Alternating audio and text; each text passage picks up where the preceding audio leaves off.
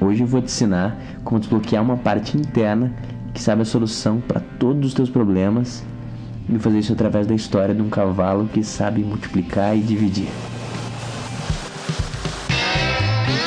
Bem-vindo ao melhor podcast para quem busca aquela dose a mais de sinceridade, que te impulsiona a se tornar a pessoa melhor que você sabe que pode e deve ser. Está começando agora mais um episódio de O que seus amigos não te dizem. Com vocês, Adriano Hadi. Então imagina que tinha um, um, cavalo há mais ou menos mais de 100 anos atrás que ele basicamente conseguia fazer contas, não só de somar e diminuir, como também de multiplicar e dividir. Tá, e como que ele fazia conta, Adriano? Cara, é muito simples.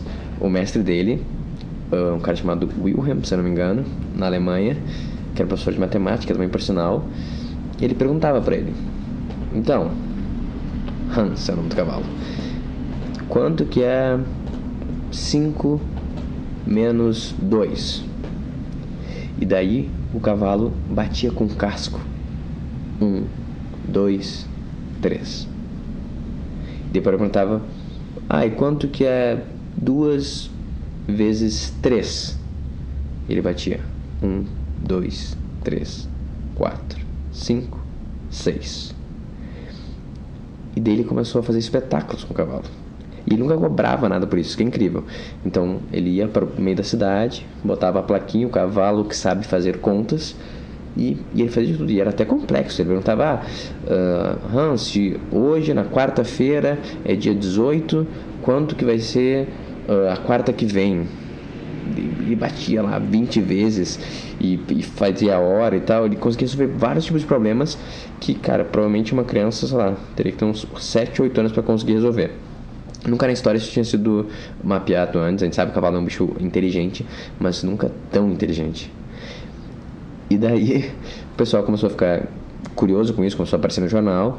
Falou assim, cara, tem uma coisa que não está certa. Então eles montaram um comitê e nesse comitê tinha veterinário, tinha cara de circo, tinha psicólogo, tinha tudo. Assim, comitê de 13 pessoas para conseguir entender que porra que estava acontecendo e como que um cavalo poderia ser capaz de fazer contas. E eles começaram a testar, né, cara? A fraude é a maior chance, né? De repente tem alguma dica que ele tá dando e o cavalo bate o número de dicas. Então vamos mudar o cara que faz a pergunta. Eles mudavam o cara que fazia a pergunta. E eles perguntavam: Botava lá um dos, dos doutores lá, cientistas, pô, quanto que é 7 menos 5? Tac, tac, duas vezes. Perguntava de novo e o cavalo estava acertando 90% das vezes. Deus, cara, não é possível. Vamos tentar tapar os olhos do cavalo, sei lá. Eles tapavam os olhos, faziam a pergunta, ele, ele errava mais, mas ele também acertava de uma forma meio assustadora, assim. E estavam meio perdidos, assim, eles não conseguiam entender muito bem o que, que é. Até que o insight genial foi, cara, faz uma pergunta complexa. Só que o cara que for fazer a pergunta, uma que ele não saiba a resposta. E daí ele perguntava, e o cavalo batia, batia, batia para lá, batia, batia, batia para cá, começava a acertar só 10%, acho que chegava em 6%. Eles conseguiram entender o que estava acontecendo. No final das contas, o cavalo não tinha nenhuma capacidade racional, analítica de fazer conta. Só que ele era extremamente sensível à pessoa que estava na frente dele. Não só o mestre. O mestre tinha mais, estatisticamente mais provável, mas qualquer pessoa. Então, os pequenos detalhes, como um relaxamento do ombro, a respiração fica tensa enquanto ele vai batendo. Um, dois, três, quatro, cinco. Daí a pessoa relaxa e dá uma. São pequenas micro dicas que mudam a postura, mudam a respiração, mudam a batida do coração às vezes. E dá uma dica que o cara relaxou. Quer dizer que ele chegou na resposta certa. E dele parava quando isso acontecia. Então, no final das contas, o que o cavalo estava fazendo, ele estava só sentindo a outra pessoa. E assim que, que ela ia ficando tensa enquanto as, as batidas iam acontecendo, ela relaxava quando chegava na batida certa ela só e o cavalo parava de bater. É essa coisa mais simples, idiota que acontecia. E daí desmascarou, entre aspas, né? Porque em nenhum momento o cara vendeu nem nada. Tá, agora o que, que é incrível dessa história? Eu acho que isso que o cavalo tem, a gente tem também. E tem um livro, Blink, do, do Gladwell, que, do Gladwell, que fala um pouco sobre isso também, sobre esse nosso poder de acessar, às vezes, milhares de pequenas dicas micro que a gente não tem nem muito uh, racionalidade, elas não passam sobre o nosso sistema consciente, né? No Think Fast, Think Slow também, né, fala do sistema 1, sistema 2 também apresenta essa mesma ideia, que são tantas informações que a gente está absorvendo ao mesmo tempo que a gente tem que escolher algumas, mas não quer dizer que essas informações não estão entrando. Então é muito doido. Só porque a gente não tem a consciência das informações, não quer dizer que elas não estejam lá e que a gente consiga de alguma forma ou outra acessar elas. Agora, como que a gente pode de forma mais prática acessar? Por muito tempo, a gente chamava isso meio que de intuição, na realidade. Como tipo, ah, eu vou seguir minha intuição. Uh, num ponto de vista mais místico, como se fosse conectado com a energia do universo. E, cara, pode ser, né? Como se fosse meio que me conectar com a força, né? Dos Jedi né? Não dá para dizer o que acontece ou não. Mas se a gente for fazer uma análise mais científica, de repente pode ser sim acessar de forma nem muito uh, consciente ou de forma que a gente consiga decifrar e, racionalizar informações que já estão sendo dadas. E se tu for ver, cara, todo segundo muitas informações estão sendo dadas, micro informações, né? Agora nesse segundo, por exemplo, minha mulher está aqui tipo a quase 6 metros de distância, tem duas paredes da gente. Eu não sei o que ela está fazendo mas lá no fundo existem pequenos decibéis, depende de uma página sendo virada, dela mexendo o pé dela dentro do lençol. Eu não consigo entender que isso acontece, mas existe esse dado e ele entra dentro do meu ouvido, né? Então talvez se eu parar e fechar meus olhos e falar assim, ah, e baseadamente né, nos comportamentos que eu sei que ela faz, o que, que será que ela está fazendo agora? Como se fosse meio que tentar botar minha consciência para lá, um exercício parecido com isso, talvez eu consiga acessar esses dados. Tá de forma mais prática. O, o Jung ele tem muito essa ideia também que quando a gente dorme, que a gente, vai, que a gente muda pro, o, o sistema, a gente vai só para o inconsciente, a gente começa a ter um monte de, de metáforas e imagens. Os sonhos são isso, mas eles meio que estão trabalhando com o que a gente processou ao longo do dia.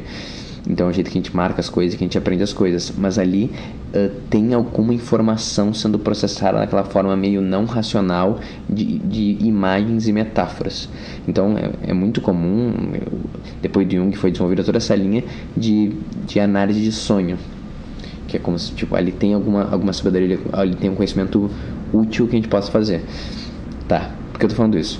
Eu sou um cara que fui formado em leitura de aura, eu sou um leitor de aura não sabe o que é isso, depois eu explico com mais calma. Mas a leitura de aura basicamente é tu fechar os olhos na frente de outra pessoa, tu pede permissão para ela e tu vai passando por cada uma cada um dos chakras, vai vendo imagens tipo sonhos e tu vai meio que falando assim que tu tá vendo e qual é o significado daquilo. Ele tem um, um, um que bem espiritual, como se fosse né, receber uma mensagem, uma coisa mais de alma e dos, dos anjos. E beleza, pode ser isso. Só que com oito dias de interpretar é e se, quando eu estiver sentado na frente de outra pessoa, recebendo essas imagens, eu não estou só sendo o cavalo que faz conta? No sentido que uma pessoa sentada na minha frente, ela passa milhares de informações. Milhares de informações que eu não consigo nem processar elas. Mas elas estão lá. E de repente tem esse meu lado do meu cérebro mais inconsciente, que através das imagens, que nenhum que explica, né, dos sonhos, consegue trazer algo que faça sentido. E nos pequenos detalhes sobre a respiração dela e a batida do coração e o movimento dela, eu consiga ir levando para um caminho que talvez traga uma informação nova e resolva para ela. Tá, então qual é a brincadeira que eu estou sugerindo a gente fazer agora? A gente acessar o nosso cavalo matemático interior uh, com essa brincadeira de meio que chamar a intuição através das imagens. O que eu quero dizer? Pensa um problema que tem agora na tua vida, um problema bem específico, tipo, cara, não tô conseguindo bater essa meta no trabalho, pô, tô com esse problema aqui com, com, esse, com esse colega aqui, tô com esse problema de relacionamento com, com meu irmão, com a minha mãe, ou tem alguma coisa que tá me incomodando que eu não tô conseguindo lidar e eu tô meio travado, não tenho solução. Pensa nesse problema, fecha os olhos e só fala para ti mesmo na tua mente como que eu posso resolver esse problema de uma forma que eu não estou conseguindo ver? Se eu fosse representar a solução desse problema em uma imagem, como seria essa imagem? Quando a gente faz uma pergunta dessas, normalmente já vem uma imagem, mas se não vem, pode fazer esse então. Não estou vendo uma imagem, não consigo imaginar nada, mas se eu tivesse que imaginar uma, então, mesmo que eu que esteja criando, uh, o que eu criaria então? Tá, beleza. Então agora vem um campo de futebol. Tá, e tem um cara só jogando. Ou qualquer coisa assim. E é, a nossa mente ela vai preenchendo os espaços. E o que está acontecendo? E essa ação depois acaba a metáfora na tua mente. Depois acaba a metáfora na tua mente, tu pergunta para tua própria mente. Tá, e o que, que quer dizer essa imagem? Ah, talvez seja que eu tenho que pegar mais leve nesse caso. Eu tenho que me esforçar mais aqui, eu tenho que esquecer isso e focar em outra coisa. E daí vai vindo a resposta automática, e quando a gente faz isso, a gente está acessando todo o nosso conhecimento inconsciente e todo esse nosso cavalo matemático ninja que pega as informações a todo segundo e que tem muito mais dado e ele também conseguindo expressar um pedaço desses dados através de algo mais irracional, que é tipo uma metáfora, uma imagem, e daí tu vai perguntando, vai questionando e vai trazendo uma resposta. É como se fosse um, atalho para tu acessar a tua, o teu sábio interior, ou a sabedoria infinita que também tem dentro da gente. Isso parece um pouco meio louco e exagerado, mas cara, tenta. Fala um problema, fecha os olhos e fala assim: ah, se eu fosse imaginar uma imagem para solucionar esse problema, qual seria essa imagem? mesmo que eu não esteja conseguindo, né, se eu tivesse que imaginar, né, eu mesmo criar uma imagem, qual seria essa imagem então? Descreve a imagem, vai pensando nela e depois pensa, pergunta, mas o que que representa? Qual é a mensagem por trás dessa imagem? E também a mente vai, vai fechando os buracos. Daí você vai pensar, cara, mas eu que estou falando tudo isso. É claro que é você. Que nem é o cavalo que está batendo a porra do casco. Mas de repente é um você que tu está acessando que normalmente está inacessível. Então vai te trazendo mais dados que talvez possa te ajudar a ter mais clareza na vida e achar talvez novas soluções para os teus problemas. Então, brinca um pouco de ser um super cavalo matemático, acessa a sabedoria interior e, cara, testa. Mas vai acontecer, né, não acontecer nada, e daí isso não foi útil para ti, foi para você. Mas confia, se abre, vê se tu consegue de repente acessar esse, esses dados inconscientes e, cara, Imagina o que acontece depois que tu desbloquear esse poder e ver que tem toda essa, essa sabedoria dentro de ti. Muito obrigado e até amanhã.